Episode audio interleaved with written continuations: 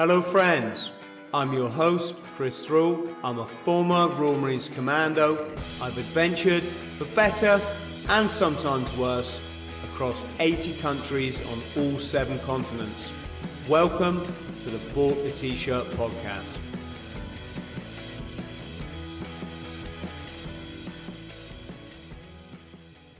Nick, how are you, brother? How are we doing, Chris? Yeah, top dog, mate. Top dog.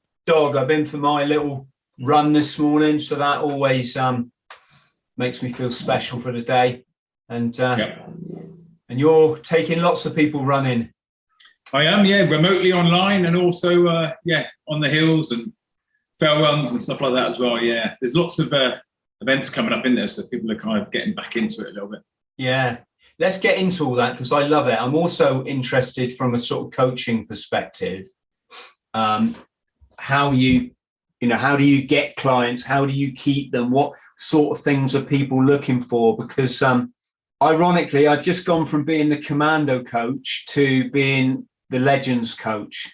Mm. I did that for a few reasons. I won't go into that now, but I'm just thinking about like audience perception and a few other things, but 23 SAS, that's something that comes up a lot on this show.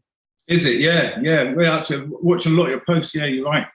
Yeah, people are fascinated by it. A lot of interest, yeah. Yeah, well, I think you hear a lot about the regular SAS. There's kind of no secrets there, are there anymore? It probably should be. For the Special Air Service, but I think everyone kind of knows the score. But coming up, doing this as a civilian that's no mean feat, is it not? No, and I know it's changed quite a lot over the years, especially since I left, which was officially in like 2004.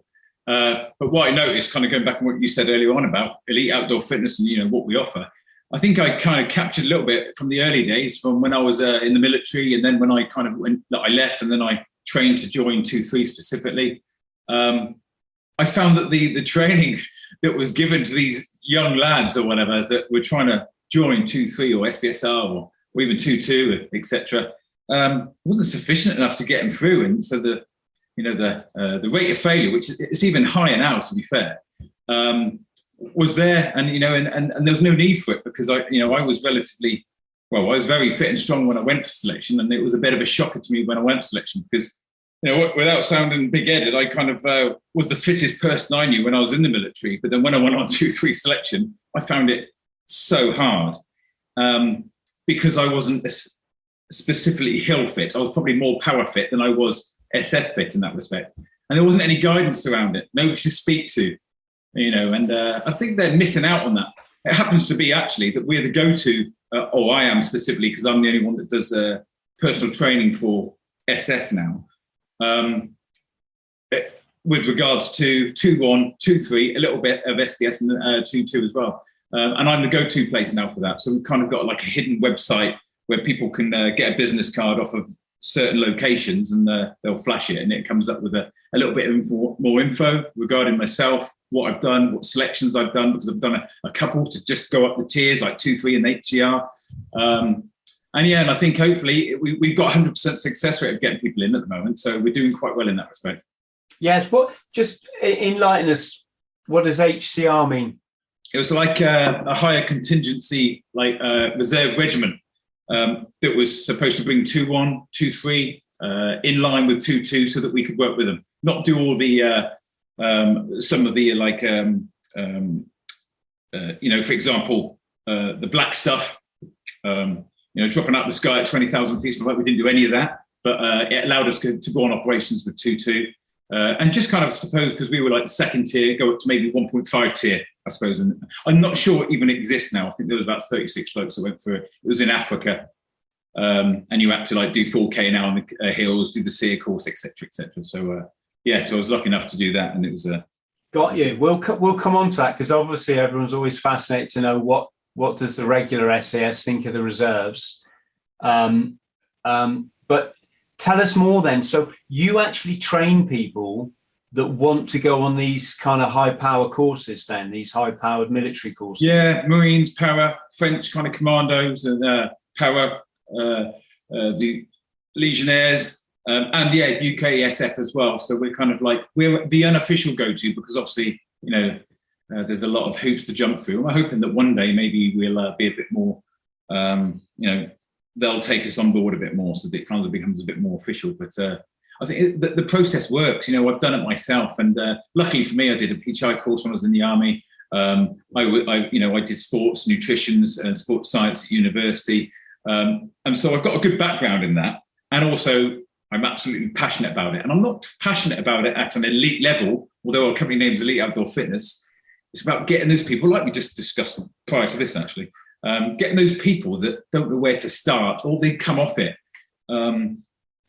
Because most people, they go in and out of fitness and out of training, and they're bound in, they're bound out. And even later on in life, you know, they don't understand that they start to lose maybe a little bit of their speed, a little bit of their, you know, the muscular kind of body. They start to lose that little bit. So you've got to start training a little bit differently than you would do if you were 18 or 19 years of age. And that runs in line with training people for the likes of SF, because the age limit has gone up a lot in the last few years, but they're getting less people through. Because when you go for something like that, and this is only my opinion, you need to want it, and you need to need it in your life. You know, it's not a passing course in the sense that you have to pass certain specific tests, although it is to a certain extent. Majority of it is there, you're on a daily basis, you're failing most of the things that you do, but you need to continue on and keep pushing as hard as you can all the time. And so there's always that mindset of saying, I just need to keep driving forward, even though I'm feeling like I'm failing at most things that I'm doing, because that's the tasks that are at hand. You know, they kind of, no matter how fit and strong you are, they bring everybody to this very low level of like capability through tiredness and lack of sleep and the, you know, exhaustive effect of the actual course itself. And I suppose really, if you've got a lot more in your life, like maybe family and children and maybe even a good job, they're all draws when you're in that hole to say, come on, back to your normal bloody life, because it's a lot better. You know, we had like pilots in my courses that they were destined to pass because they were doing so well. And they kind of sacked it halfway through and said, no, I don't want to continue. No, it's a given up course. A lot of people give up. And I think nowadays, because I think the age limit, I you know, you might quote me on this actually, I'm not sure, because it's changed so much just in the 2 or 3 years with COVID and that. You've got people that have got a little bit more in their life than maybe a 19, 20, 21-year-old that's already served 3 or 4 or 5 years in the military has. You know, when I went, I fell out with my family a little bit, my mum and dad and my brother, and I hadn't really had a lot of contact with them. I was just training. I was on my own. I'd left the military specifically to train. I just kind of focused my mind on it. And so it was never an option for me to not complete that and finish it. So yeah, of course, I always get a bit like when people message me and Chris, so yo, want to join up, blah, blah, blah. And it's like, dude, you've got children. What, don't you like them? Yeah. Do they want their dad killed in a foreign war zone or something? We are quite deluded in this country about what the military. I think we've, you know, the military's so embedded in our psyche on this island through history that we live in a bit of psychosis. Isn't probably the right word, but I think people know what I mean if I say we're a bit deluded about what the role of killing people is. Yeah, I think, you know, for me, you know, I kind of talk for myself, it changed when I had a family. I was quite late coming, I was nearly close to 40, because I didn't just serve in SF, and which was, I think, a relatively short period of time, actually. Mm-hmm.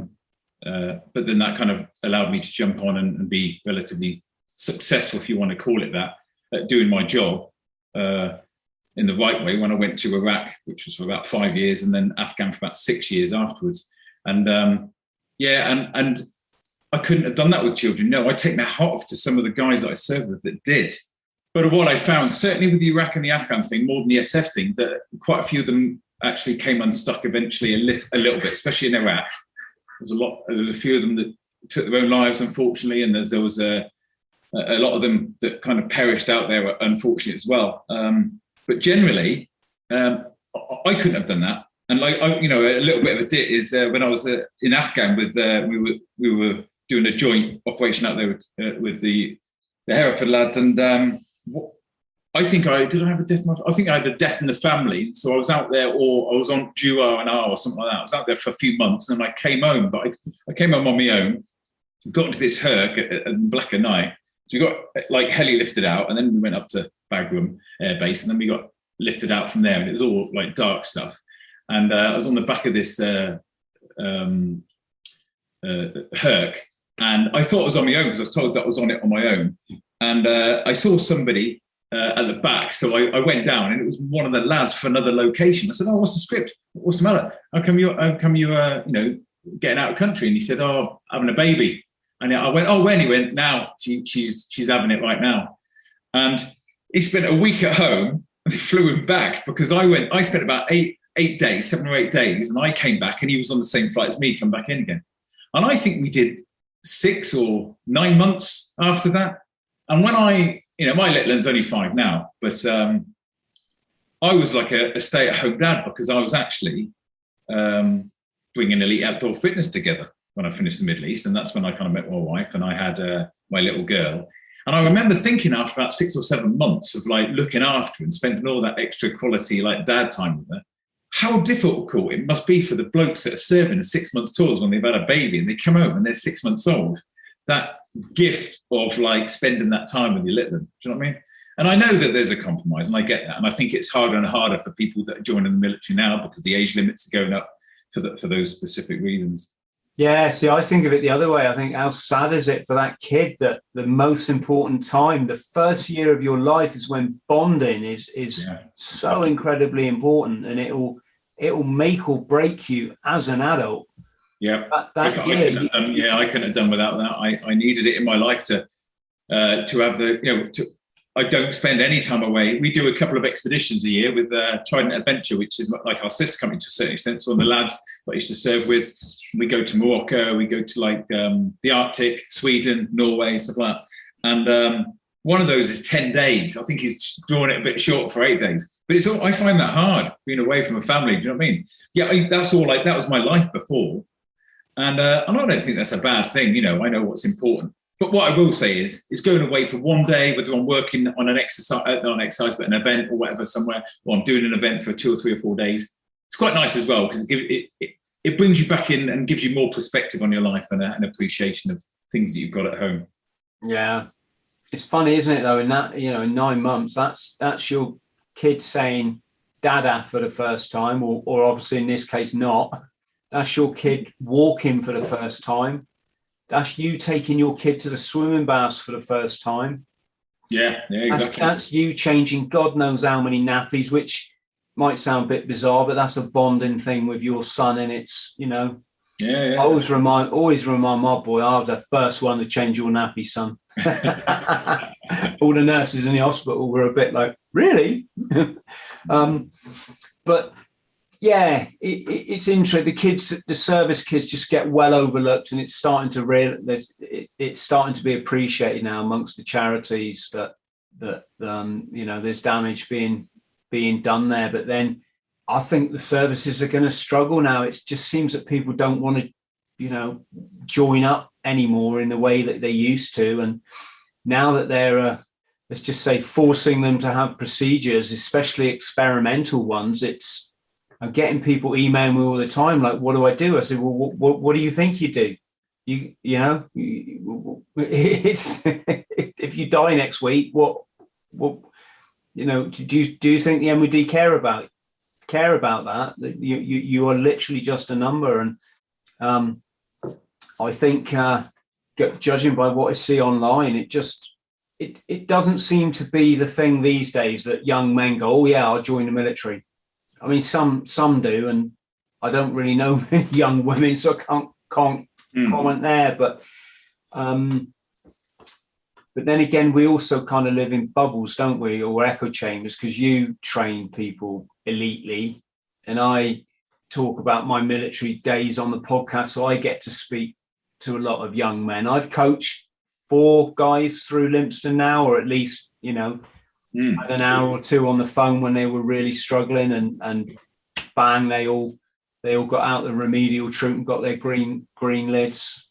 And that's what it's about, isn't it? It's about I didn't have that. You know, I started my journey in the RAF and I bloody hated it, and I couldn't wait to get out. I didn't really leave school with any qualifications. I spent that year where I was trying to join up, getting qualifications at college, maths, English and science, because I didn't leave with anything. And so I kind of joined the military, was on the ground crews with the helicopter squadrons, and I didn't enjoy it at all because I wanted something different. But I was brought up in a little village, and I didn't know what was out there. And because a couple of family members were in the RAF and doing cooler jobs and all, like UK MAMs and all that lot, and on the Hercs, I kind of thought, yeah, okay, that's the route, and then I'll just see where I go from there. And I suppose that's what I did. But what I found was, just for myself, there was nobody to speak to. There's no people to get that bit of information on, whether you want to get a little bit fitter. I wanted to get into triathlons, which I did, and I was fortunate enough to win a couple, actually, in Ireland specifically. And then I started training people in that regard, and then eventually I went SF myself, and it was a shocker for me because I thought I was fit as a fiddle, and I seemed to do very well on all the bases because I was lucky. I went I went with the squadrons all over the country and around the world a little bit, and as soon as I rocked up on a camp, I'd go, right, where's the armour lads? Is there any powers here, any Marines, any this, doing there, any circuit training sessions on, any like combat fitness tests, CFTs going on at this time. And I was all amongst it because I just was so competitive, and I just wanted to get a burger on the back and prove myself. And then when I went to SF, I kind of, because I didn't have any specific guidance of what socks to wear or what boots to wear or how bad T-shirts run when they're cotton, not synthetic, and with a burger on, and the smaller things.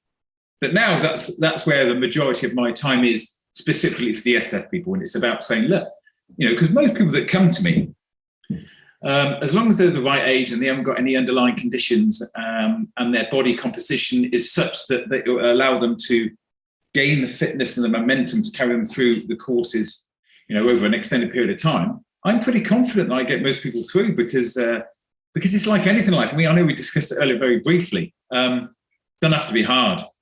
When you're doing those, what we would call very demanding sessions of running, I don't know, 20, 30 miles, you built up to that, so that it's only as hard as your first week that you ran your 4 mile run in, because it's building up to that nice and gently.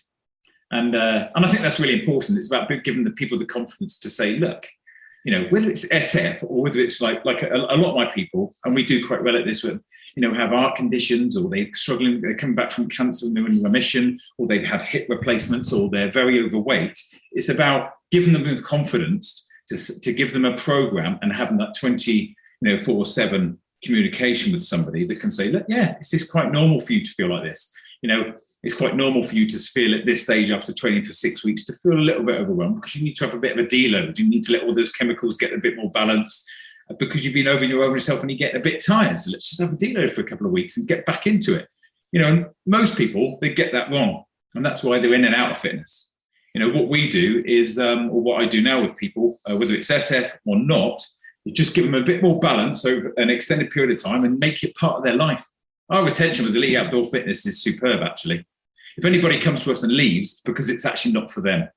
But most people, if they leave, they come back 3 or 4 months later, and then they stay with us. And we don't really lose anybody, actually. And from the original group of about 140 people that we had like 2 or 3 years ago, most of them are still with us, in fact. And the average age, I would probably say, is 40 to 50. And the elitism out of it, or Elite Outdoor Fitness, and I probably should change the name of it, but it's there now. It's only there for people that want to maybe push themselves and just do something a little bit different. And for most people, actually just going and competing in, like, I don't know, Paris 10 or actually finishing the Avalanche endurance events, Fan Dance, with a bit of weight on, or even clean fatigue. That in itself is a huge accomplishment, and that's what we do. That's I think where we're good at. Does your name then put people off? I mean, let's just take some stereotypical example. Maybe you're a middle-aged woman, or I say middle-aged, a woman over, I don't know, 35. God, I'm already going to get in trouble here, aren't I? But are you carrying carrying a bit of timber? You realise, only you can make changes in your life. I would think when you see a name like Elite Outdoor Fitness and it's run by a military guy, they'd go, "Oh, actually, I'll go and do the Pilates thing." Yeah. It has that. I mean, just again, going back is, so I was always the commando coach, but I'll be honest, I'm just trying to get away from all things military, because the older you get, the more I find the more negativity there is trying to, when you've got one foot in that. Yep. Yeah. And I can relate to that. Yep.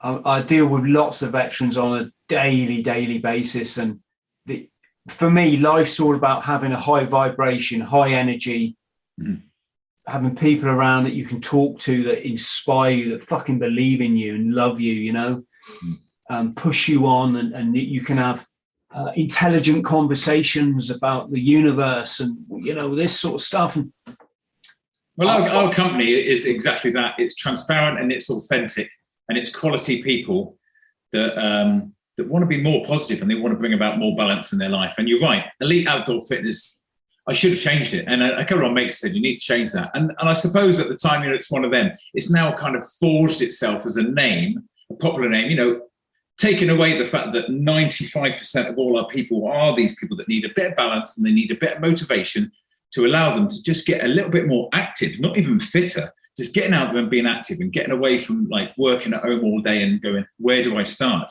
But apart from that, you know, we've won majority of the all the big events out there, especially with weight, Powers 10, Commander Shuffle. We've got course records on like Fan Dance and all the race series and endurance.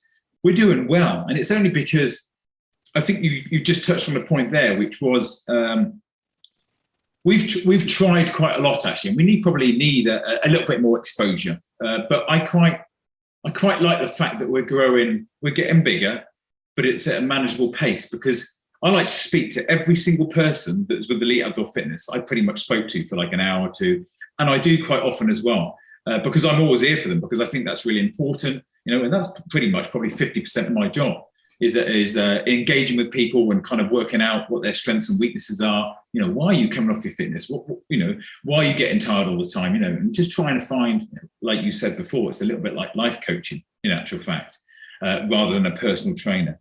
But the majority of the people that come to us, which is a negative for us, is a lot of it is online, and it's linking up with people like once or twice or three times a month and taking them out on the hills, or teaching them how to navigate, or if that's what they want to do, or putting up a basher, or how to kind of not feel vulnerable when you're tired and you're cold and you're out in the elements, for example, and things like that. But majority of the time, they're expected at home to look at a program, speak to me on the phone or speak to us online, because our programs are like in groups, so they can chat to people and they can see everybody's results online and things like that, so they can help that motivation. It's actually quite difficult, because they've just got to go out there and do it themselves. And you can tell somebody. Luckily for me, when I started to kind of think about the concept of Elite Outdoor Fitness, I was working in the Middle East, and I had a relatively, I wouldn't say easy job, but it was less on the ground, and I was a country manager. So I was a little bit more office bound in the compound, and I had a bit more time to kind of plan my exit strategy from Afghanistan. And what I found was that people needed to be motivated, and they needed to be, I need to sit down and I need to look at their whole life and say, how can I keep this person motivated? How can I get them to go out 3 or 4 times a week and do some exercise, or to progress in their kind of fitness? And what do people need? And luckily for us, I think we've got that balance right. And you're right that it scares a few people off at Elite Outdoor Fitness, but, and we're going to be looking at that, to be fair. I'm on it. Don't get me wrong there. I'm not in any way criticizing. I'm more asking because I'm just interested for my own. It's true, yeah. It is true. Yeah. You know, I'm interested for my own. Like I said, I was the commander coach, but I wouldn't want people to think if they come to me for coaching that I'm going to put them through any kind of mental, physical endurance course, because it's not what I am, and it's not what I do, and it's not what I think.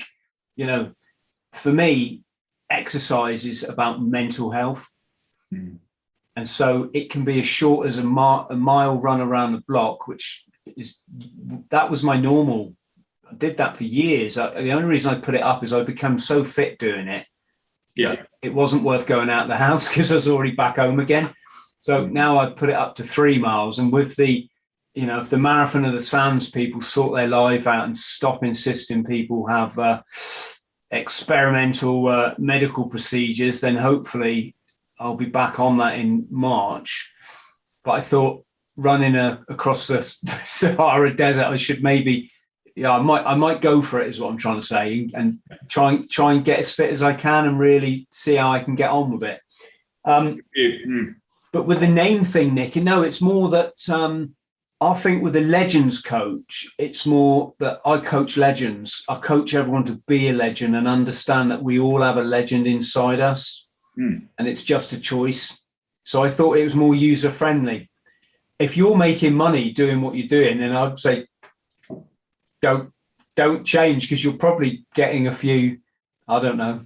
Yeah, well, we're changing people's lives, and it's just, I found that it works quite well in the sense that the people that do come with us, they've got a bit of motivation, they've got a bit of momentum to change their lives from the offset if they do come to us at the moment. And I don't think that's a bad thing, because you almost need that a little bit, because it is so, you know, everything's remote. If you have a personal trainer, was in the Middle East, I used to sit with engineers and I used to train like 20 or 30 people all the time, because I was in a big compound on a military base. And I ended up doing it for the military as well. And that was easy to do, because you could look at somebody and say, look, you look at your form, or you can look at somebody's body composition and say, look, you maybe need to present the speed sessions into your program a little bit more gently, because you're a big lad and you put a lot of pressure on your ankles, your hips, or et cetera, et cetera. It's easy to do like that, and doing it remotely is a lot different. And so having people that have got that extra drive and motivation because they're not scared and put off by Elite Outdoor Fitness, it's kind of worked to our advantage. So I'm kind of happy with that. And also, same like you said there, I try to steer away from the military aspect of it a little bit, because I suppose to an extent I wasn't being SF and that. I wasn't comfortable with it, and I didn't want to be that person that was like, I find it really difficult to sell myself and to sell that part of it as well. But I've got a great team of people around me now within Elite Outdoor Fitness that have shown me a platform that we use really that kind of collects data, and not just that, but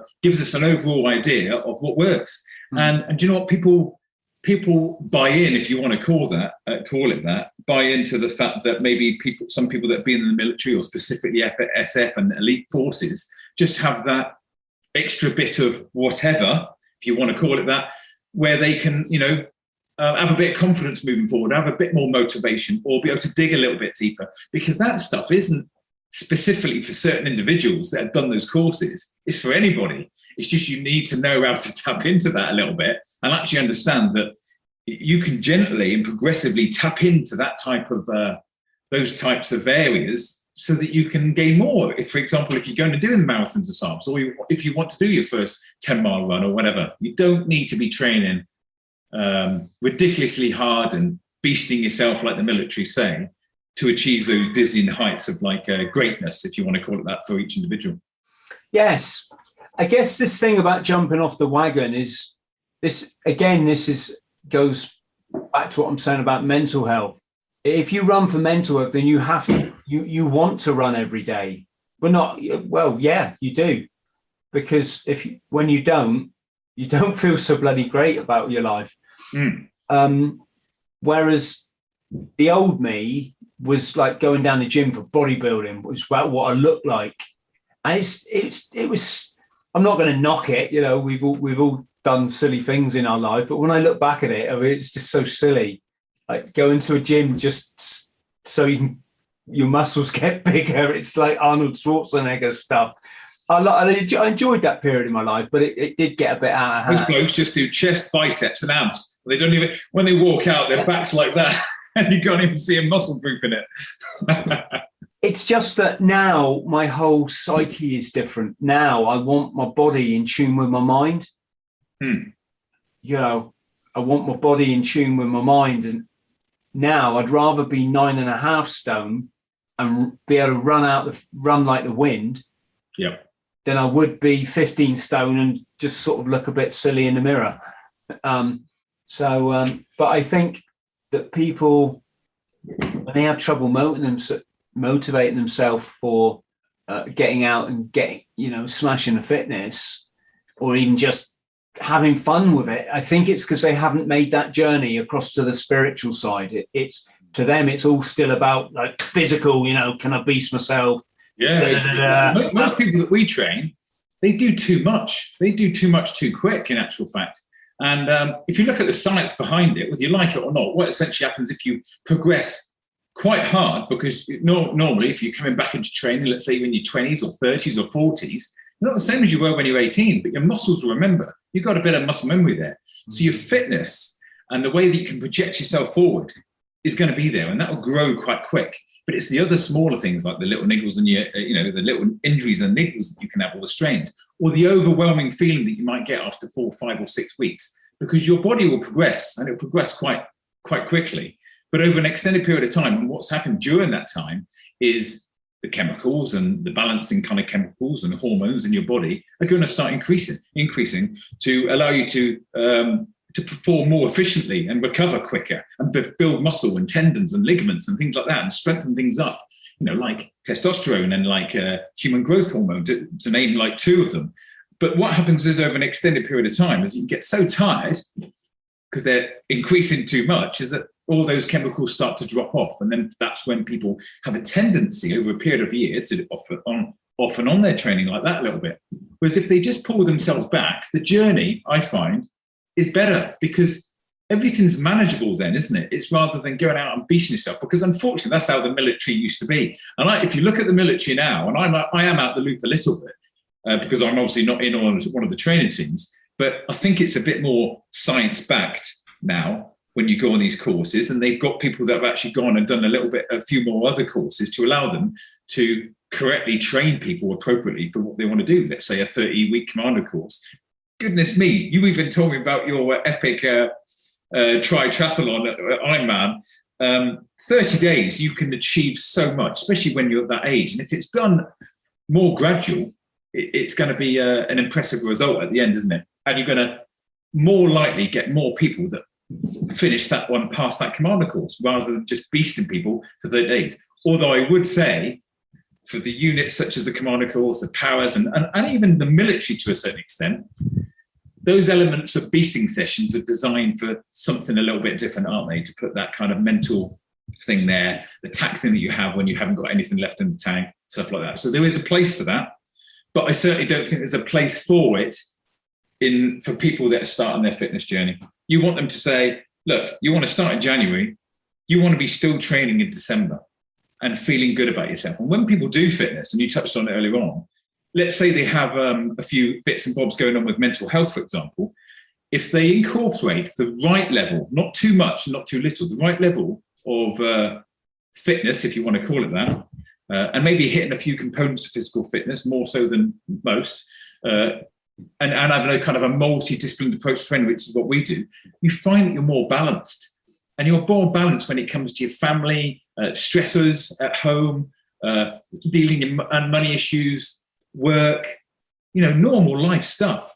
You find that you're more balanced and more capable to kind of take a step back and have a look at it. Because that is all that I've ever done in my life. People have said, when we go to when I was in the Middle East and we were in ambushes and stuff like that, that they learned from me and the way that I dealt with some of those as a team leader. But I certainly didn't just start dealing with it like that. It was a learning process, and that stemmed from the way that I trained quite a lot, and making sure that I was able to tax myself and also be able to have a take a step back sometimes when I was in stressful situations, because I had the kind of the balance, the hormonal balance to allow me to do that. And I think fitness plays a huge role in that. Whether you're working in the Middle East or whether you're doing something stressful, you can put it into your everyday life, and it will make you a more balanced person. And when your kids are doing your editing and the wife's going or the husband's going on at you, you'll just be more balanced and more able to have a bit more perspective on the situation, and rather than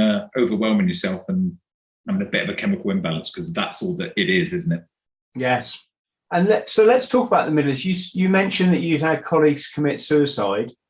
Can you tell us a bit more about that? Because this is obviously a problem, isn't it? Is this problematic of former forces?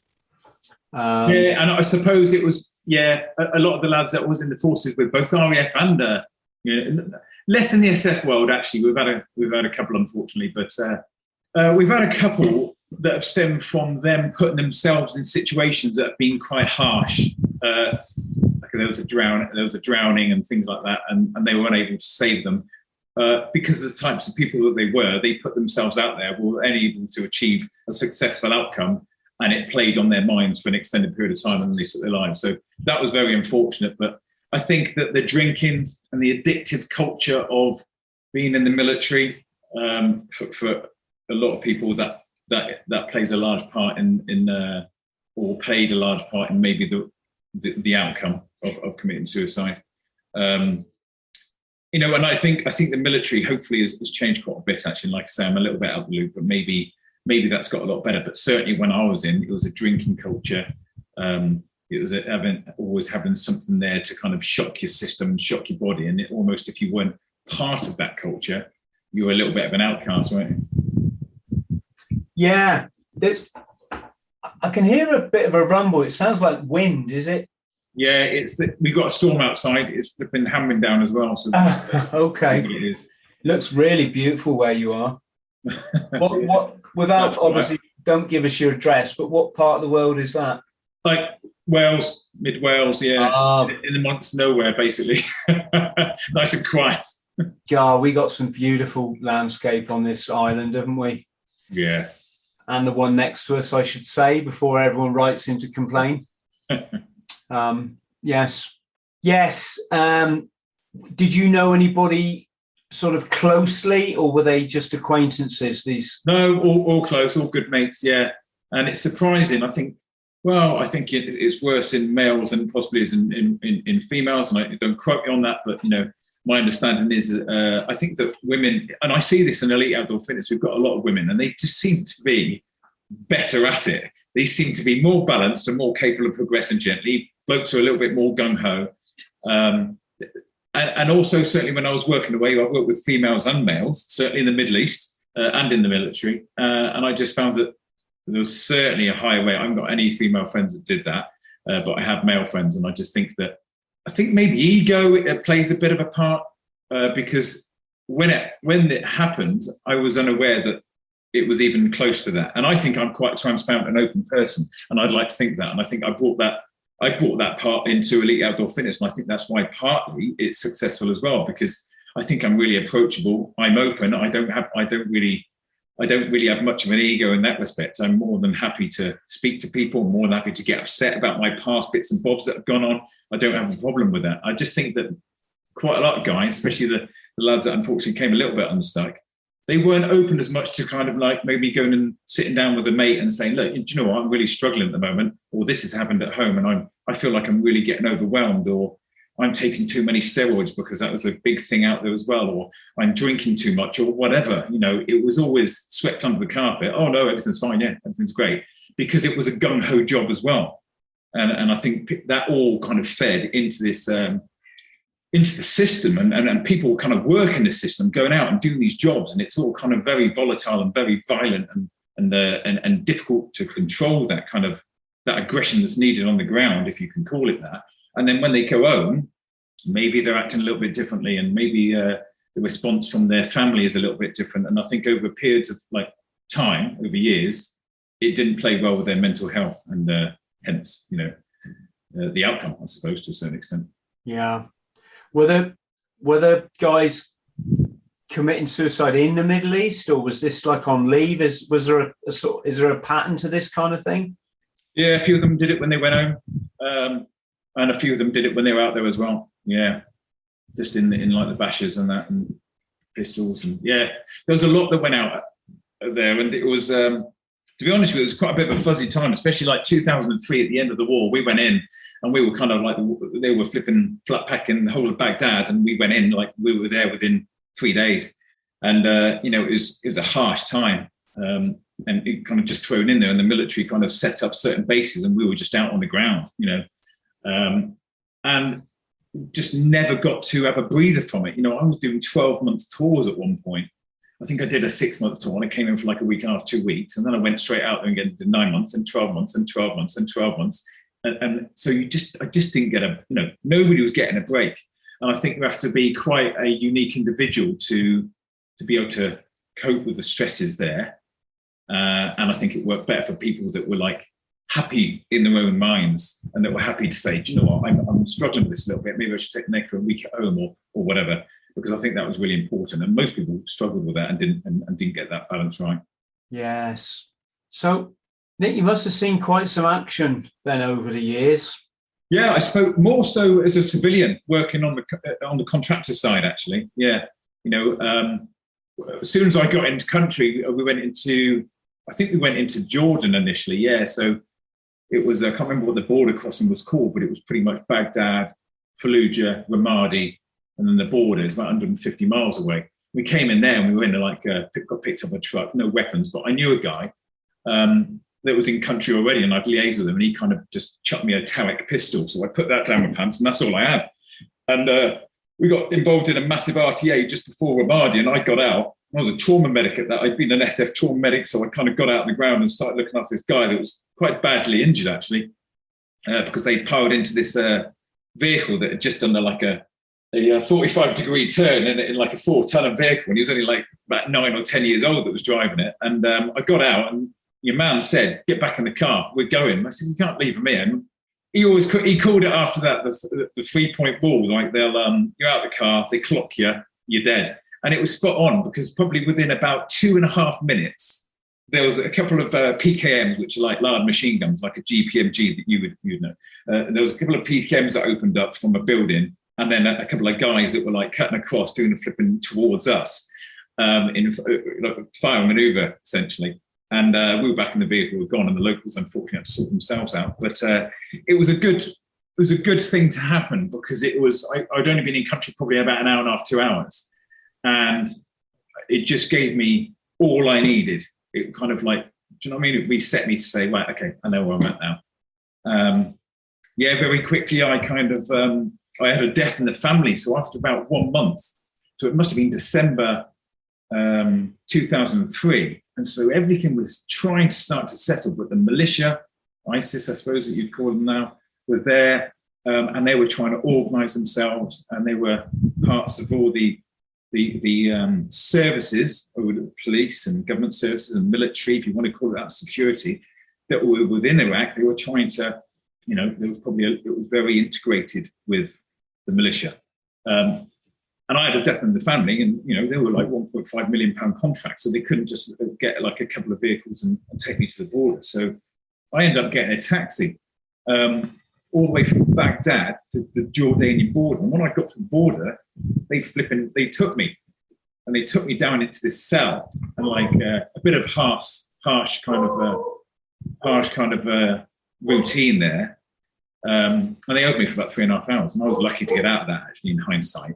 And I started to realize that over a period of time that it wasn't going too well for me, and I ended up having to flash my ID card that I had from my British Army, and they released me. This was where, in which town? It was on the border of Iraq and Jordan, right? But I was on the Iraq side. Okay. When I approached and got out of the taxi and I tried to get my way through, they just, two blokes came when I was at the, well, it wasn't an office, it's like a desk where you have to show your passport to get through. They just grabbed me and pulled my hands behind my back. And before I knew it, I was down some steps into like a dark dungeon area. They launched me on the floor at the bottom of the steps, just like spanked in as a bit of a harsh kind of routine to give me a bit of shock tactic. And then they held me there and they just questioned me on everything.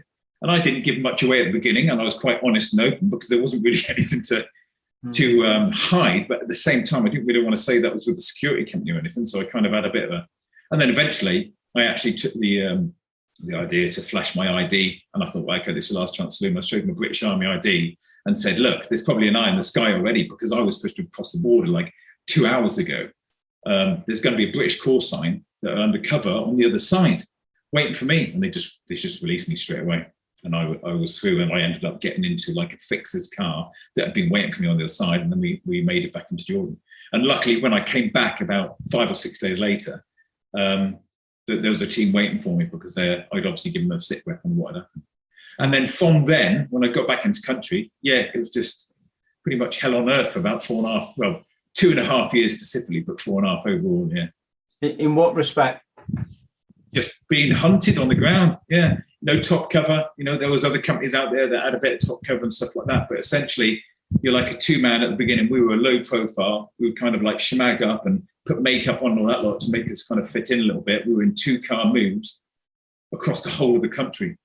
We were stopping over in like military bases like Scania and stuff like that, and refueling, and they'd give us free food, and we'd go to the DFAC and we'd sign in with our locals, but pretty harsh, you know. The ambushes they would set up, as soon as you left the location, they'd be on the radios and the telephones, and the kids would as well, to say, these are the cars, this is the colour of them. You'd get stuck in traffic, they'd come round your cars, they'd look how many magazines you got, how many weapons, what equipment you got, and then they forward it on. You're always constantly trying to manoeuvre around them and kind of evade them. And, you know, over an extended period of time, I was involved in a number of huge attacks. And we lost a lot of people, you know. Nick, you need to explain this for us, because for those of us that haven't been in that situation, you're making it like really blasé.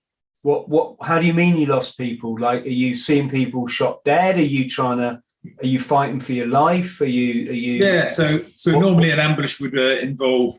They're quite complex ambushes, and obviously an ambush is a killing zone. It's designed to kill everything that's in there. Yeah.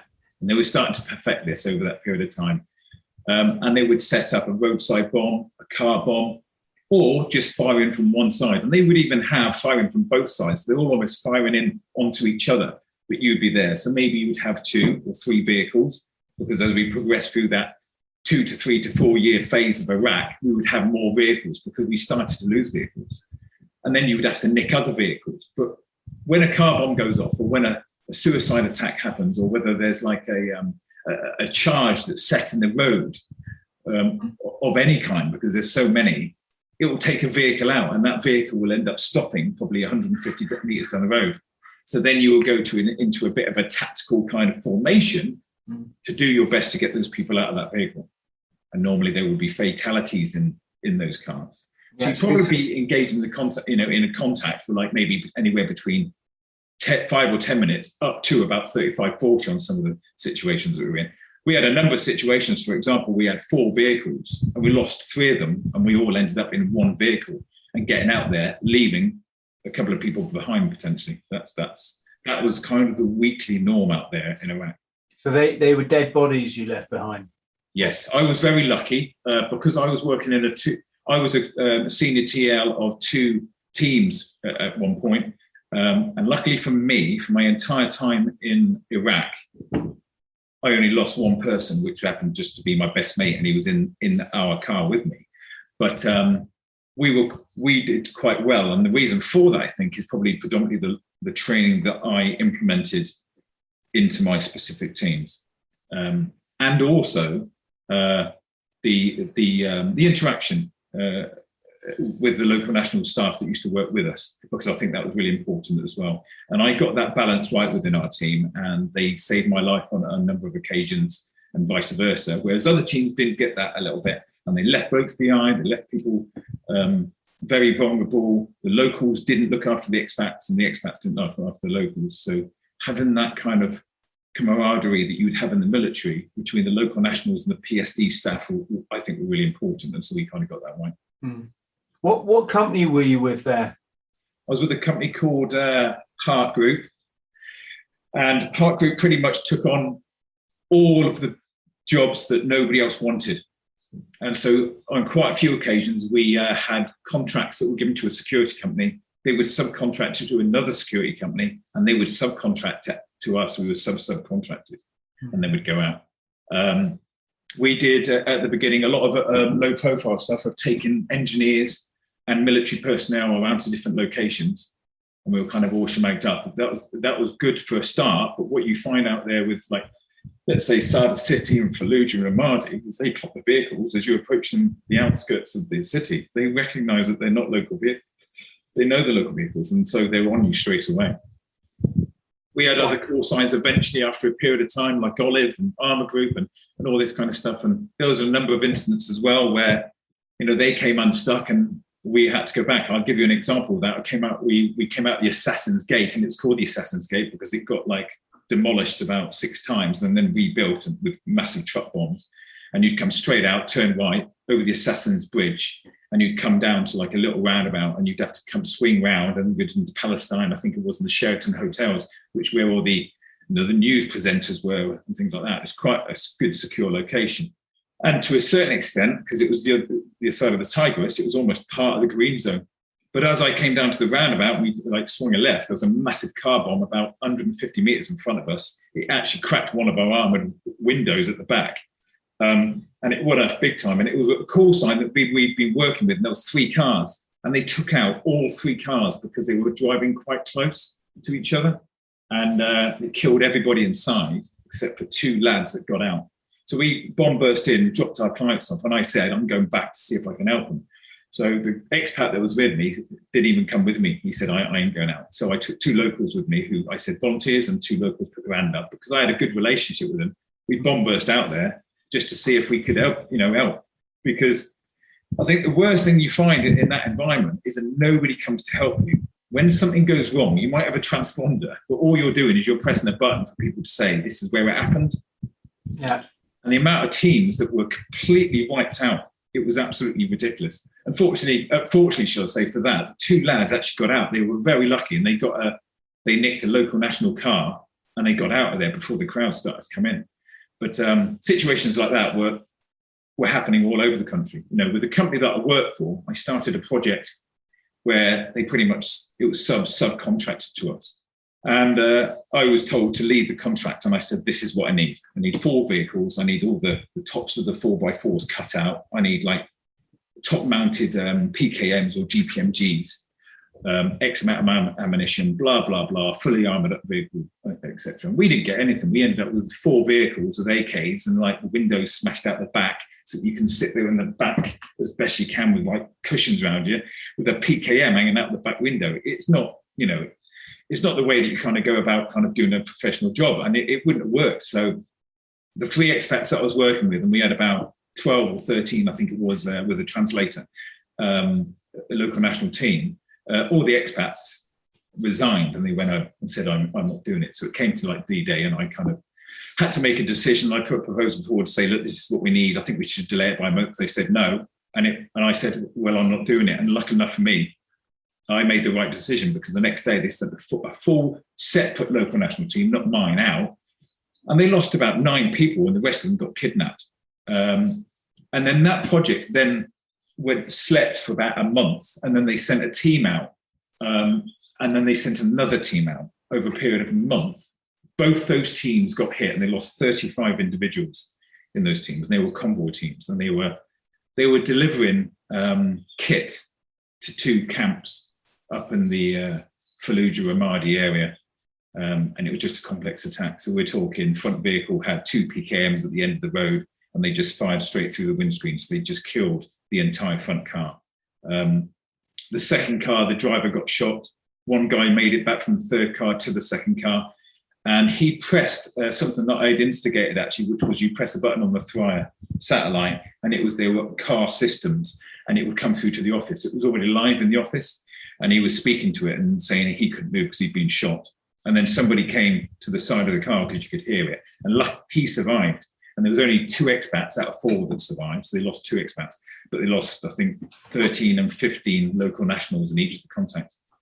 So they were big contacts. They were very well rehearsed by the local militia that were carrying out these attacks. And so it was really important to make sure that you did training with your local national team to make sure you had the best available resources at hand, whether that was vehicles or weapons, and also that you can get out of contact with the drills that you kind of been learned. So, Nick, how does it work then? If an expat gets shot dead in, let's just say, in his vehicle or trying to return fire or something, what physically happens to his body then? I mean, from a logistics point of view, does it get desecrated by these militia?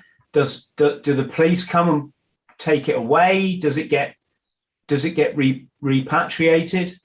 So at the beginning, yeah, it was a bit of an unknown really, and that nothing really would happen. So just giving an example, we kind of lost one of those contacts. I think we lost 17 people, and the 2 expats, they made it out separately. One made it to Camp Fallujah, and was turned away on the back gate because there was Iraqis on the gate before the Americans, and they kept turning them away, and he ended up having to go on foot. Then caught like a he got into a car and said, "I'll give you $1,000." He made it back to Baghdad. Another guy made it back to a camp. We're talking after over 2 days, and between that time, they sent in some jets and they just blew the whole road up. On the other occasion, there was one of the guys that had made it to that footwell of the guy that had been shot, and this was all on loudspeaker for us, and a dushka from one of the buildings up top. And I think there's a film like Clear and Present Danger. There's a clip in that, and it was exactly the same as that, because we know that because they filmed it all and they put it on one of the websites online so that people like us could view it, and then it kind of put you on the back foot a little bit. That's what they used to do. They used to video most of the stuff, and they would send it all to all the military camps to scare you as a scare tactic. So they videoed it, and one of the guys, that guy that was there, he ran through, he got shot in the back of the leg, but he made it into a drainage ditch, and he went into the little pipe. And when they videoed it, they took all our lads and they put them in there, and they were still alive, most of them, and they just drilled them all. And so the water went red. And then after about 40 minutes, he came out the drainage ditch because he could hear the tanks coming, and he ran down the road, and some American tanks and Humvees had turned up. They asked him if there was anybody else alive, and he said no. They just blew the whole road up. So we had like a guy called Eves, and we had a guy called Sato Akito, who was an ex-firefighter. He was in the French parachute, one of the French parachute regiments, and he became a firefighter. And then he came to us, and the other guy that survived had been with him, and he got shot in a building. He kind of kicked a back door open. He'd come off the road. He'd gone into a building. He'd gone through the building. He'd kicked this steel back door out, and there was people on the roof there. So they kind of drilled him, and he fell back onto his back, still alive. And the other guy then knelt down to him. But he could see that he'd been shot about 7 or 8 times. So he exited the building, and he was one of the guys that actually made it to a camp like 40 miles away somewhere. But Sato Akito died because they videoed him alive with his badges and CPA badge and all that, and our badging system that he had, and his passport that he'd held on him, on his chest. But I think he died very quickly, unfortunately. But yeah, the families were ringing up for quite an extended period of time and asking where their loved ones were. And they were saying that they hadn't survived, and they'd been kind of, taken out in the incident itself, because that's how it's done. Other situations that we found ourselves in where guys were fatally wounded, and we couldn't get them out, because when you've got 3 or 4 cars and you're separated by about 200 or 300 meters, and one of the cars gets wiped out, it's very difficult to get back in there. Now we did, and my teams were lucky enough not to have a fatality like that. We went in there and got people out, and just like relied on our training and our tactics that we were doing to go through set processes to bound them out to where there was a bear, and then we would cut across, and then they would be 100 meters away, and we'd pull them into us, and luckily it worked. But on other situations, it didn't work like that, because they were either already dead or they couldn't move, etc. So they were just left there, and then we send a local national team up about 2 or 3 days later to go and collect the bodies. What if the bodies weren't there? I mean, they'd leave them there. They always were left there, were they? Yeah, and on some occasions, we had bongo trucks where we loaded up about 12 or 13 bodies on one occasion, and they opened up all the checkpoints as we were coming out, like almost as a sign of respect, and they didn't attack our lads or anything like that.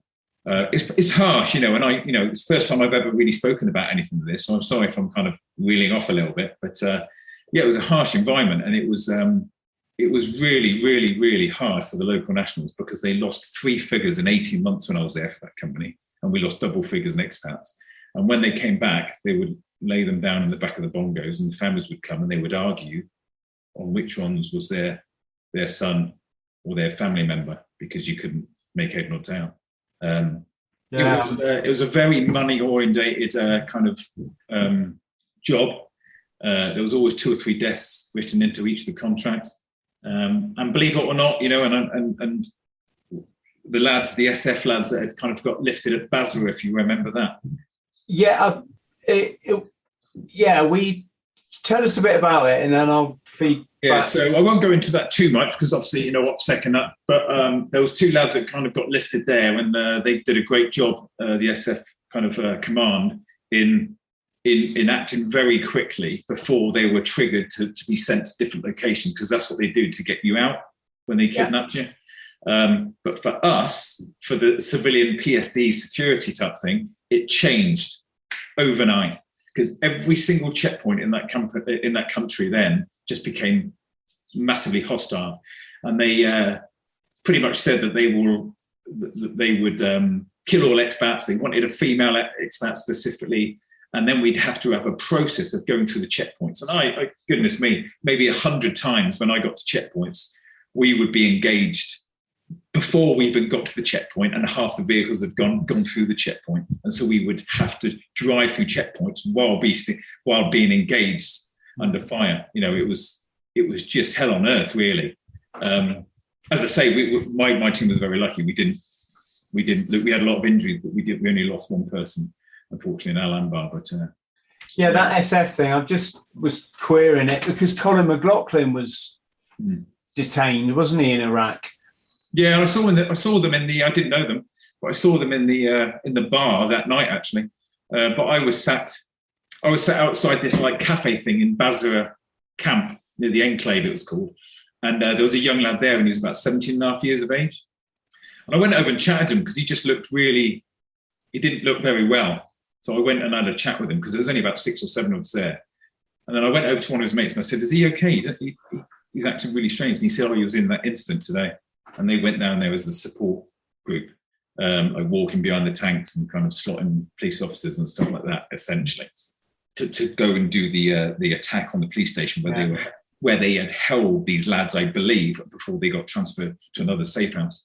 And yeah, he'd shit himself in the cafeteria about an hour and a half before, just through nerves. And then he'd come out, and they were trying to encourage him to come out. You know, that really, you know, that's for a 17-year-old. He would have gone through basic training, and then he finds himself in a war zone like that. You know, that's what he's been trained to do. But at the same time, you know, there didn't seem to be any support system or structure to, like, you know, help people like that out. But for us, you know, the war changed that day. We just came under attack. We were going through checkpoints and getting hit through checkpoints. We would go through two specific checkpoints, and they were about 1 kilometre to 2 kilometres between each of the checkpoints, and they just increased the numbers on those checkpoints. So normally you have like 4, 5, 6 people on checkpoint. There was like about 15 or 16 people on one of the checkpoints at one point. And then they would hit us from both sides, and they would hit us from both checkpoints as well, because you could see where the rounds were in the front and the back and the sides of the vehicles. And then one day a call sign went up there and went through that first checkpoint, and it was always on the interports and all that lot. And they opened up a bit too early, and he took, with a GPMG, because they had GPMGs, they took the entire checkpoint out, which was about 16 blokes.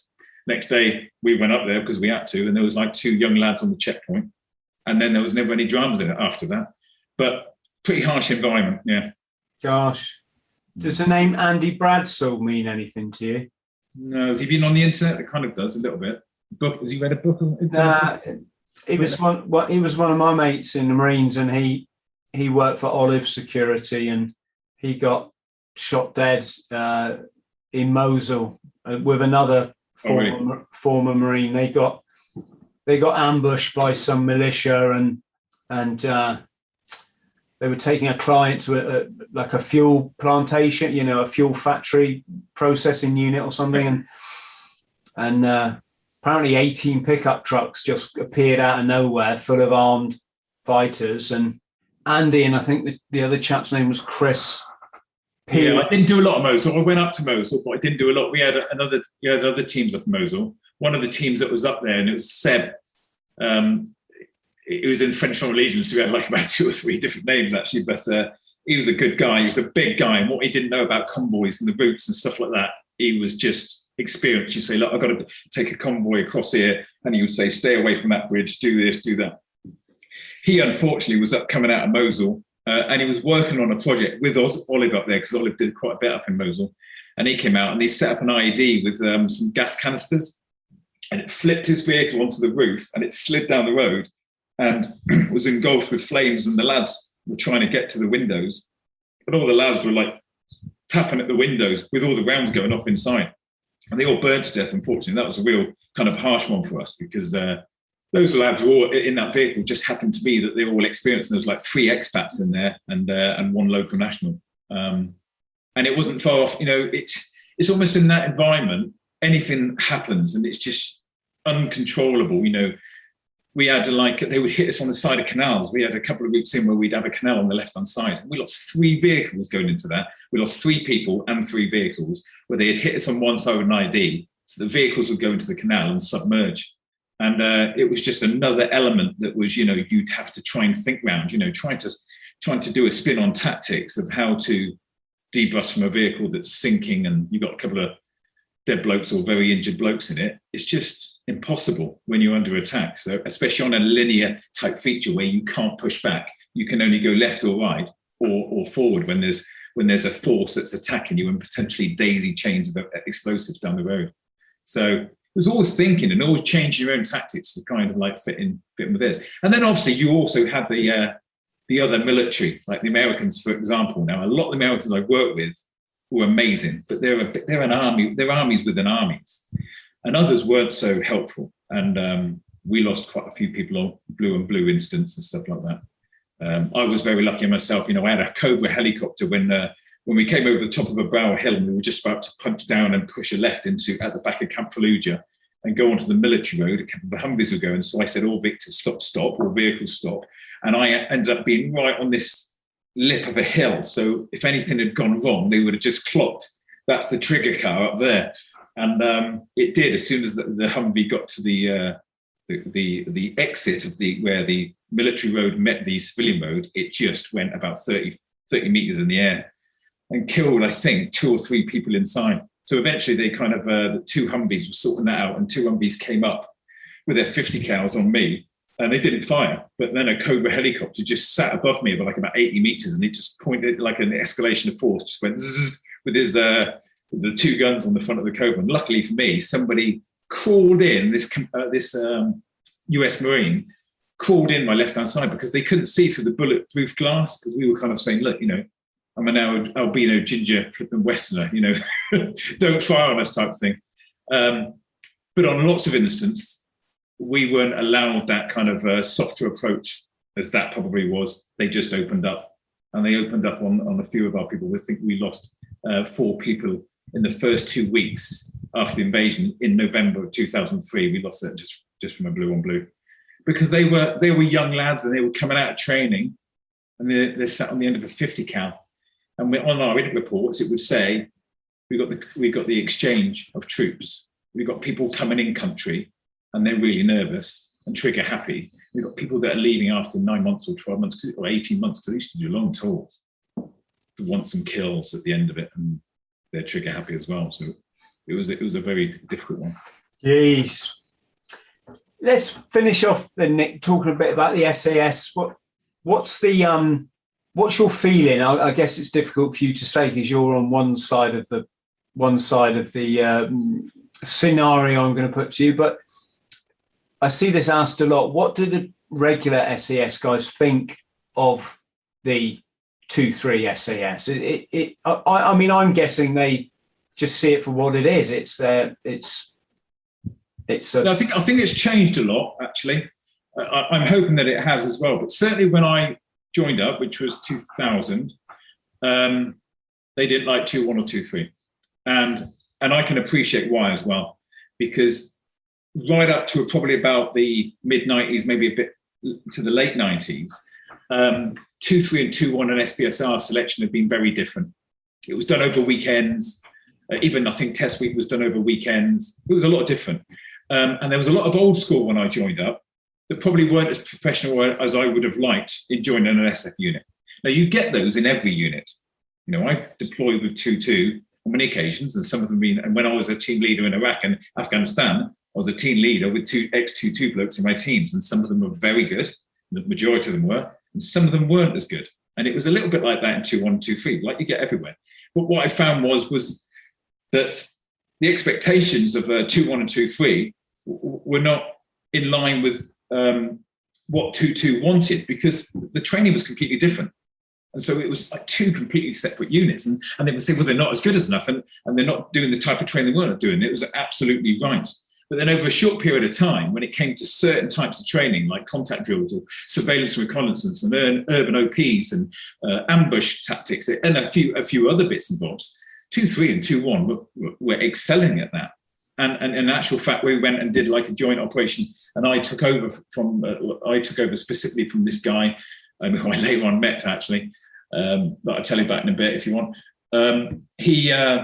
I took over from him in the middle of nowhere when we came off this chick and he was going on, and we took over from a team of 2-2. And at the end of that, like I think 9 months of like operations, the joint 2-2 and 2-3 and SPSR unit had a lot more success working with the CIA and Delta Force and all that lot on what we achieved over that 9-month period than 2-2 did. So it doesn't necessarily mean that they're any better or not any better for specific jobs, because that's what we were trained to do. Because what I found with the 2-1 and 2-3 guys, certainly after, like, say, the late 1990s, was the training came more in line with 2-2. I think while I was in, it changed from 3K an hour to 4K an hour over the hills and 3K an hour. I think the SERE course went from 12 hours up to 36, because that's certainly what I did. And there were certain elements of the course that weren't in line with 2-2, and that was absolutely fine, because they were a different unit than what we were. But what we found was that the people that wanted to join 2-2 that came from 2-1 and 2-3 past like mid-90s, I would probably guess at, I think were great soldiers to go for that unit. And I think they've accepted that now a little bit more, because when I was in, there was only two blokes that I knew of from these units, reserve units, that had gotten into 2-2. And one of them was in Bravo's 2-0, Chris Ryan. And the other guy was a guy that I knew from 2-1 that had got in. But everybody else had a stand-up fail. And I thought it was sorry, Nick, just clarify for us then. So if you come up through the ranks in 2-3, so as a I don't even know what you does that make you a civilian or no, you're in the army, but you're kind of not like full-time army, although part-time, yeah, of course, reserve service. And then you can transfer to the regs. Is that you can apply to join them? Yeah. And do you have to do full selection? Oh, you have to do full selection on top of what you've already done. Yeah, so when I joined HCR, I went from 2-3 to HCR, I had to do a separate selection. It was devised by a bit of a legend that was in 2-2. I won't mention his name if you don't mind, but he was an inspirational character and kind of like helped me and facilitate my move forward. And in actual fact, he was the one that approached me on a number of times and said, I want you to go for HCR, I want you to go for this. And that's exactly what he did. But what we found was that everybody from 2-1 and 2-3, they were very capable SF soldiers, if you want to call them that. And when they went to 2-2, they all got stand-up fails at the end, as if to say they weren't right for that unit or whatever. But much later, the guy that devised HCR, he had a look at that whole political kind of situation, I believe, because I'd left by that time in 2004, and said, look, this isn't good enough. These are lads that essentially I have trained, because I devised this unit called HCR, and they're quality people. And you can take somebody that's been in the parachute regiment, left school, joins the parachute regiment, does like 4 or 5 years, becomes like a sergeant, and then joins 2-2. He's probably an exceptional soldier, and he's got the grit that it takes. But then when you're sat down with a warlord, and he's got his kids there or whatever, and you have to interact with somebody, sometimes, and I'm not saying all the times, but it's very helpful if you've got somebody that has those qualities and attributes and that hardiness and that ruggedness and the capability to pass an SF course, but at the same time has maybe run his own business and maybe has a degree and maybe just has a little bit more experience at communicating with people. It's a great thing to have. And I think they were, certainly when I was in, they were missing out on those people. And now I believe it's changed. It's certainly changed, I think, certainly in the mid-2000s, and I would imagine it had changed quite a bit now. And they're starting to see the depth of these people, the fact that they're SF soldiers, they're maybe not really trained to the level of doing certain things like, you know, oxygen, they've been parachuting and stuff like that, and some of the black stuff that they do. And I'm, like I say, I'm out of the loop because I've been out since 2004. But certainly they're good quality SF soldiers for certain tasks. And they're great candidates for 2-2 and the SBS selection. And since then, I think at one point for quite a few years, the success rate of passing for those people was like about 100%, 90, 100%. So it changed from nothing to 100%. And there's always been this 2.2 and 2.3 and 2.1, but there wasn't as much of that with SPS and SPSR, because a lot of the guys that were HCR, which was the slightly increased tier, but they were SPSR, they went down and they got the grandfather's wall, and now they're in SB. There's been a couple that are killed, unfortunately, but so they kind of got the grandfather's wall and jumped across to SB. Wow, yes. Gosh. Did you know any of the Bravo 20 guys? No, I've met a couple of them just, you know, in like a guest speaking, but I'm just trying to think which one it was now. One of the lads was my QM when I was on selection, actually, and he was handing kit out to me. Yeah, so that was kind of quite nice and humbling, I suppose, to a certain extent. Yeah. And what's it like to fire the M16 then? Yeah, it's a great weapon. I was really lucky. I kind of I didn't do the SLR. I came into the military when the SA80 had come in. I think it was the first year, actually, so I was SA80. And then I did the M16, which then kind of crosses over to like the Armalite kind of series, DeMarco, with the 40mm grenade launcher, if I remember rightly. So that was my personalised weapon. It was a great weapon. And, you know, doing your night vision shooting and everything like that, when I deployed, on one occasion, we were our safe house in Afghan was getting hit, and we had a team of 8 blokes there. And at any one time, there was normally like 4 away. So it was a small team in one place. And they were trying to bracket us with these rockets. And so the warlords, we had a good relationship with them because we built up that relationship over a period of time and said, look, there's like about 20 odd militia down here, about 20 miles, you know, if you want to go and have a look for them. So 4 of us went out there, and we got a confirmation from ops to say, yeah, go out there and have a look. And I remember thinking, I wasn't nervous at all. You know, there was nothing in it. It was kind of quite exciting, really, that I was given the opportunity to go and do my first kind of direct action kind of move into a location. And unfortunately, nothing came of it because they'd already thinned out, but they'd set up a daisy chain of rockets to go off at different times through the night. And so we just kind of dismantled that and got rid of it, etc. And the lads already thinned out. But the capability that you have as an SF soldier at night, and you know, even for me, because I did a lot less of the CQB type of stuff. We only did that if we found ourselves where we actually going in and out of built properties and buildings, rather less than, you know, like the 2-2 lads do, like with hostage rescue and stuff. We didn't do any of that. We just did it so that we could go in and out of buildings safely and clear rooms and stuff like that. Is phenomenal, and that weapon certainly brings something to the table, because much later on I was then had a Tariq, then I had a Glock as sidearms, and we had like AK-47s, and the weapon that's similar to the GPMG, which is the 7.62, which we have an AK-47, but it's longer in the machine guns Kalashnikov range, and they weren't half as accurate, but different as well. You know, the AK-47 you can put in a river for about 20 years, take it out, put a little bit of oil on it, move the working parts back and forward, and it will fire around. That's how good they are. Whereas the M16s are very good precision weapons, but you need to keep them clean and you need to be on top of your admin with it. Yeah, I'd imagine the M16 fires similar to the SA80, does it not? They're the same sort of length, same ammunition. I think it's a bit different. It just seems, I think it's that, for me, I just felt that it was the difference between driving like a Skoda and a Porsche 911, possibly. It just seemed. Yeah, no. I mean, obviously, it proved itself in Vietnam, whereas the SA-80 hadn't really at that time proved itself anywhere, except that it had a lot of sort of. It was just a really reliable weapon as long as you looked after it. It was really accurate as long as you had it zeroed in and you knew your own zero in with regards to changing. I think it used to be ACOG then, and then you change it over to a night. A night vision, and it was so accurate. It was a great weapon. Yeah, really good. And the 40 mil was a bit less accurate, to be fair, but it was a good piece of kit to have on your weapon anyway. Yeah, I think I was lucky. I had both SA-80 and SLR as my personal weapons, and so SLR was on ship along with a 9mm pistol we had.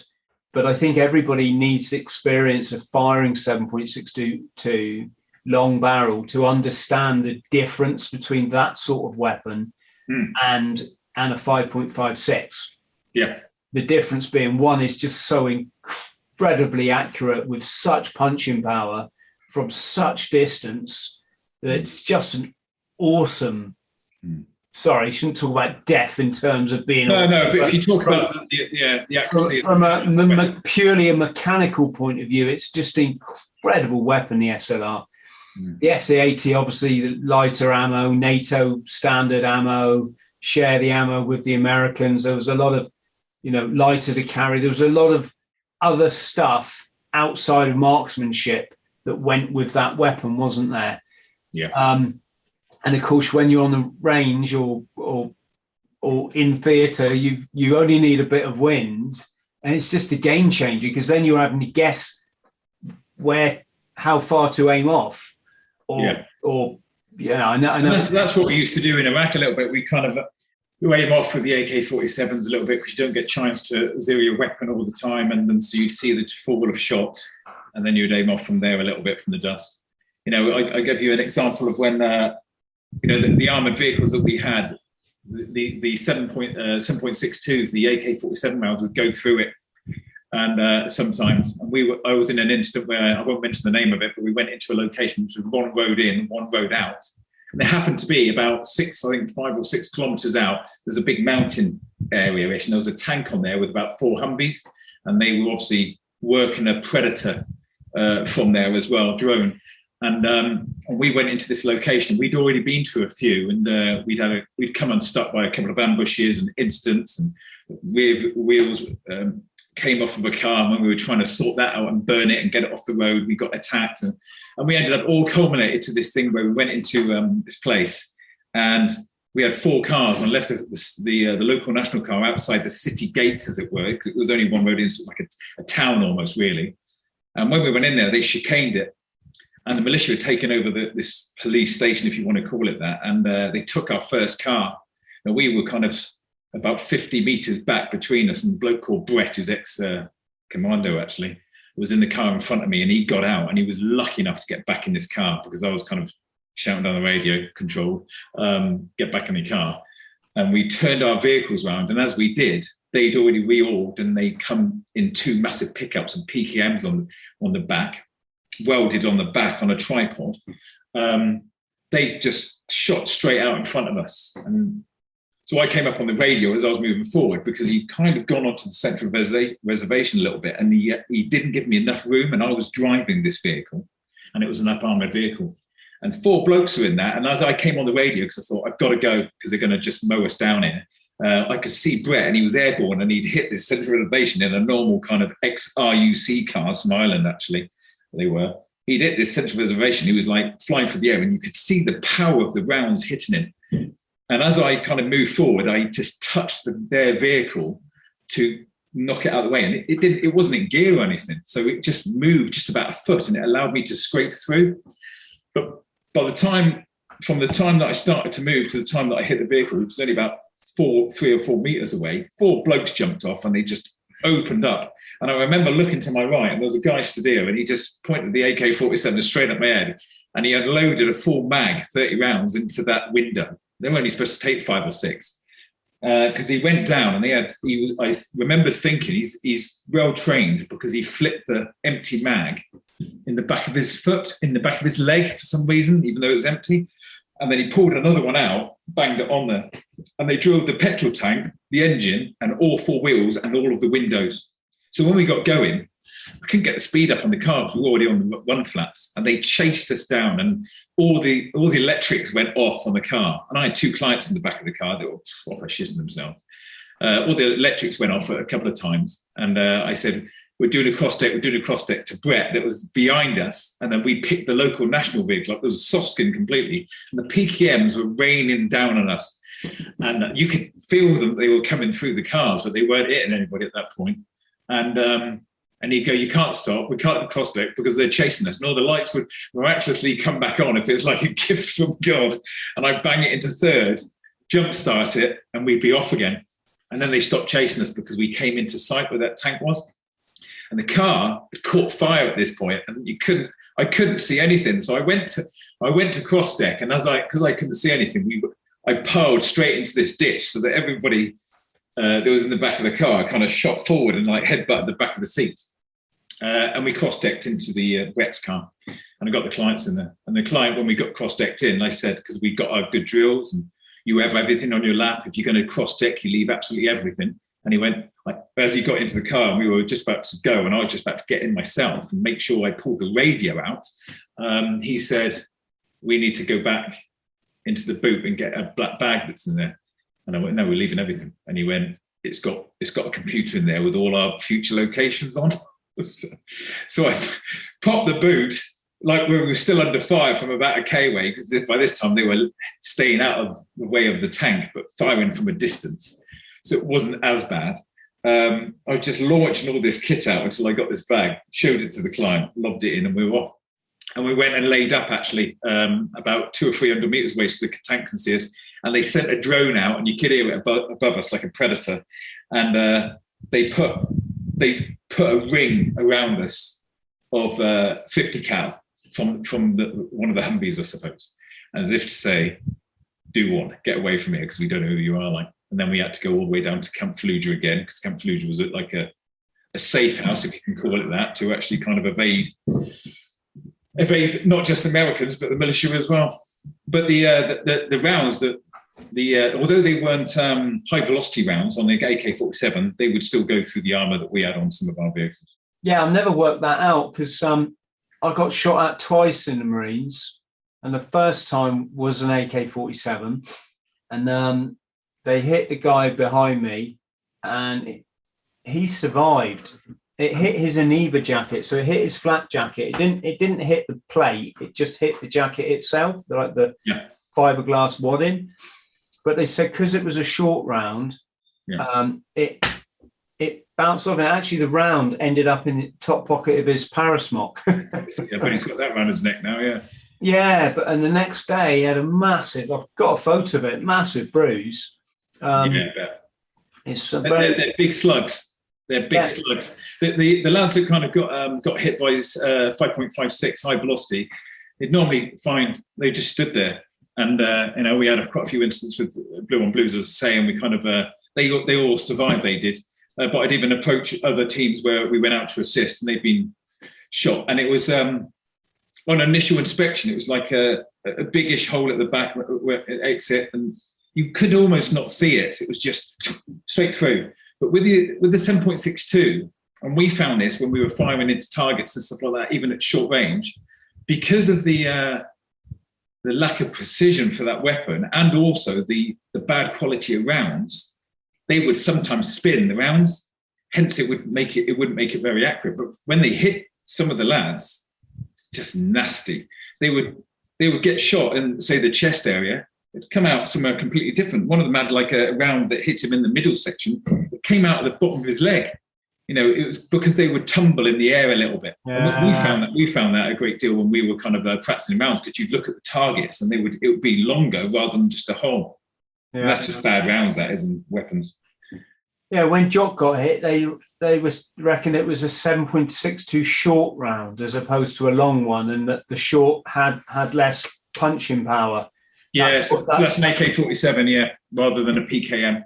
Yeah, which is good, you know, because if you get hit by a PKM round, flip me, it's devastating. It'll be completely different because, Quite funny, really. I was the guy, I was in front of Jock. He was behind me, and after the guy had hit Jock, actually hit him three times. Took one round went through his weapon sling, one took the antenna off his electronic equipment, and the other one, like I say, slammed into him. And then I call it a sniper, but obviously with an AK, it wasn't a sniper in that sense, but gunman, let's say. Then he turned his sights on me, and the rounds were popping up like you see in the, you know, in the, these little greeny brown geezers kicking up like this. Yeah, yeah. And worrying, isn't it? Yeah, I can't remember what I was going to say. So you got shot three times. Mm. Yeah. Oh no, that was it. That was a funny thing. But then someone messaged me and said, no, what it was this unit at this location, right? It's talking about the same contact, you know, and it was, because I called the guy Jock, because obviously in my memoirs, I give everyone a pseudonym. And it was the same guy because he called him by the real name. And then so-and-so did, and I'm like, oh, okay. So I wasn't the guy like stood next to him. Yeah. Or 5 meters away from him then. All right. That's like, it's unusual. You know, we used to get blokes that would be in massive incidents, and including me, and we'd write our reports. And I would misread their reports and think, what contact were you in? No, it's a contact. It's harsh. We've lost blokes, we've lost cars, we've lost this or whatever. You know, we've gone to assist a team that have lost blokes and lost cars, and then we've been involved in it a little bit. And everybody's writing their reports, and you kind of read some of the reports and go, you know what? You don't need to exaggerate stuff like that. It's harsh enough as it is. You know, people are very unusual in the way that they kind of like did stuff like that. Yeah, but it's strange enough you're talking about a sniper. Another dip. There's hundreds, mate. Honestly, and I could bore you all for a week with it. But I was looking after Julian Mannion and Mark Austin at one point for about 3-4 months, and they were in the green zone, and I happened to be at this point just living in the red zone for a period of this. I ended up going in the green zone for a couple of months so that I could be close to them and manage them. But at this time, they were in one of the, I can't remember what the hotel's called now, but it was like where all the news presenters were, which was in the green zone. And one of Julian Mannion's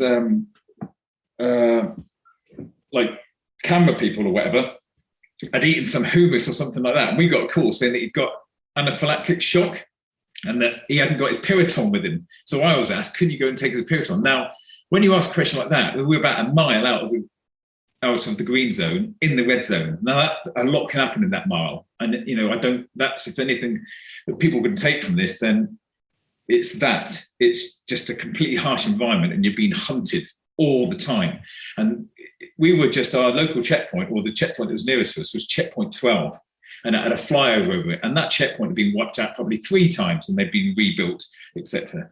And that was the checkpoint that you exited up Route Irish to the airport, which was renowned as the worst road in the world. I think it was 2.3 kilometers long, but we certainly lost about 4 or 5 people on that road. And there was at one point about 2 or 3 people on that died a day. It was absolutely ridiculous. And they used to sell mugs that said, I survived Route Irish. Anyway, I drove into the checkpoint. Snagged myself up and all that lot. I just got a shitty low profile car. And on my own, drove to the checkpoint, got to checkpoint 12, gave him his Piriton, which it didn't even look like he needed. And then on my way out, I came out the checkpoint and they have to raise the last barrier to let you out. And as I approached that barrier and I stopped, I looked to my left and there's a couple of Marines there and there's a couple of Marines back there and some local nationals a little bit further down. And somebody takes a pot shot at me, a sniper, and it hits the corner of my window right at the back of my head.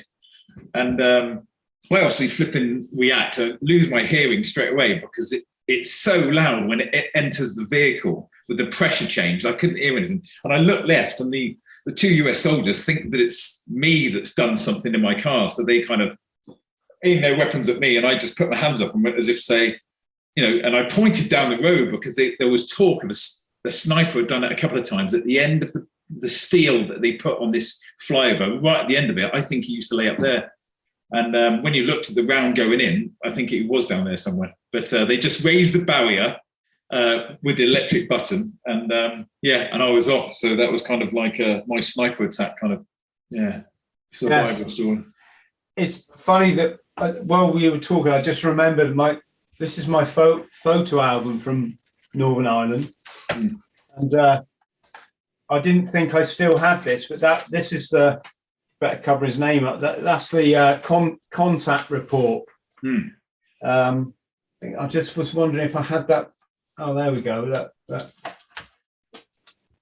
So this, folks, for friends, this is what it looks like when you get smacked in the chest by an AK round, and you've got a flat jacket on.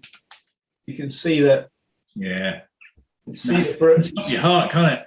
Yeah. Yeah. See the bruise. Good job Jock had made his bed that day. Nothing all smart there. I was kind of like.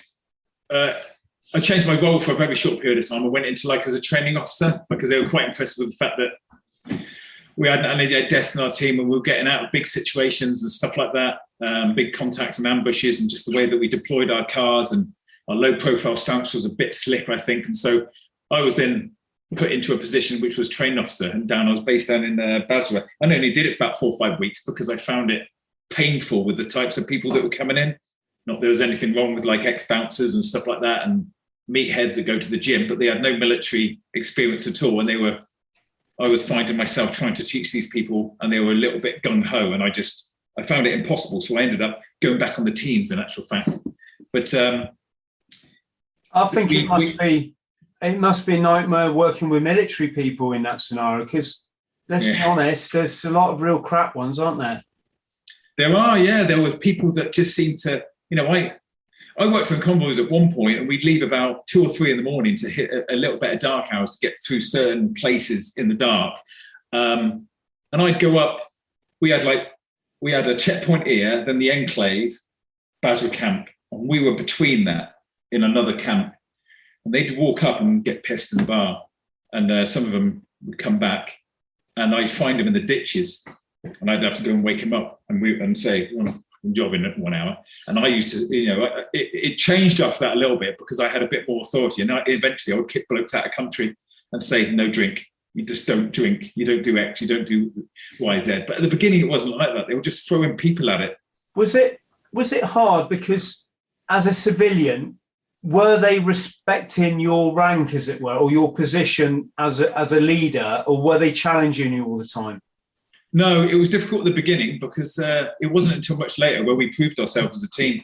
You know, my team was like cemented. We'd been through a number of big ambushes. Unfortunately, there was like about 2 or 3 huge incidents that happened in the country, and I happened to be involved in all of them. One of them was down in the Jaff. It was the biggest. They reckon it was the biggest loss of life since the end of the war, during the war, The Americans took down about 1,800, 2,000 militia, and there were about 4,500. The rest of them they captured. It was a huge thing, and they all came from, I think you must remember it on the news, where they took Fallujah, they took Sada City. Where did all those people go? They went down into a field that was opposite a location that I was at, and there's only 3 expats there.